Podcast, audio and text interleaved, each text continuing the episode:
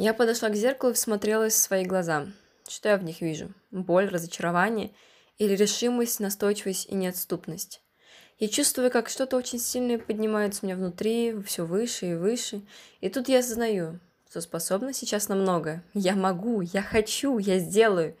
Мне хочется проверить себя, подвергнуть каким-то испытаниям, чтобы в первую очередь себе доказать, что я достойна этой жизни, что если что-то произойдет, то я смогу с этим справиться. Я ухмыльнулась. Да, это было совершенно не похоже на улыбку. Это движение моих губ дало понять мне, что я способна на многое, намного большее, чем у меня могут, чем от меня могут ожидать другие. Я особенная, я неповторимая.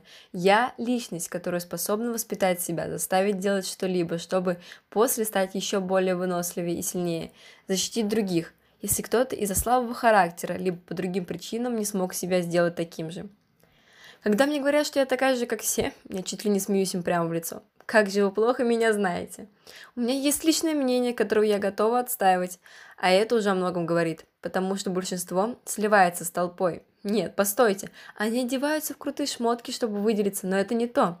Я отмечаю в толпе решительного человека, который может сказать, что именно я так думаю и никто другой. Никто не смеет оскорблять меня и высмеивать, высмеивать мою точку зрения. Я приоткрываю рот в ухмылке, а в глазах у меня играют искорки, которые... Какое приятное чувство. Кто бы знал.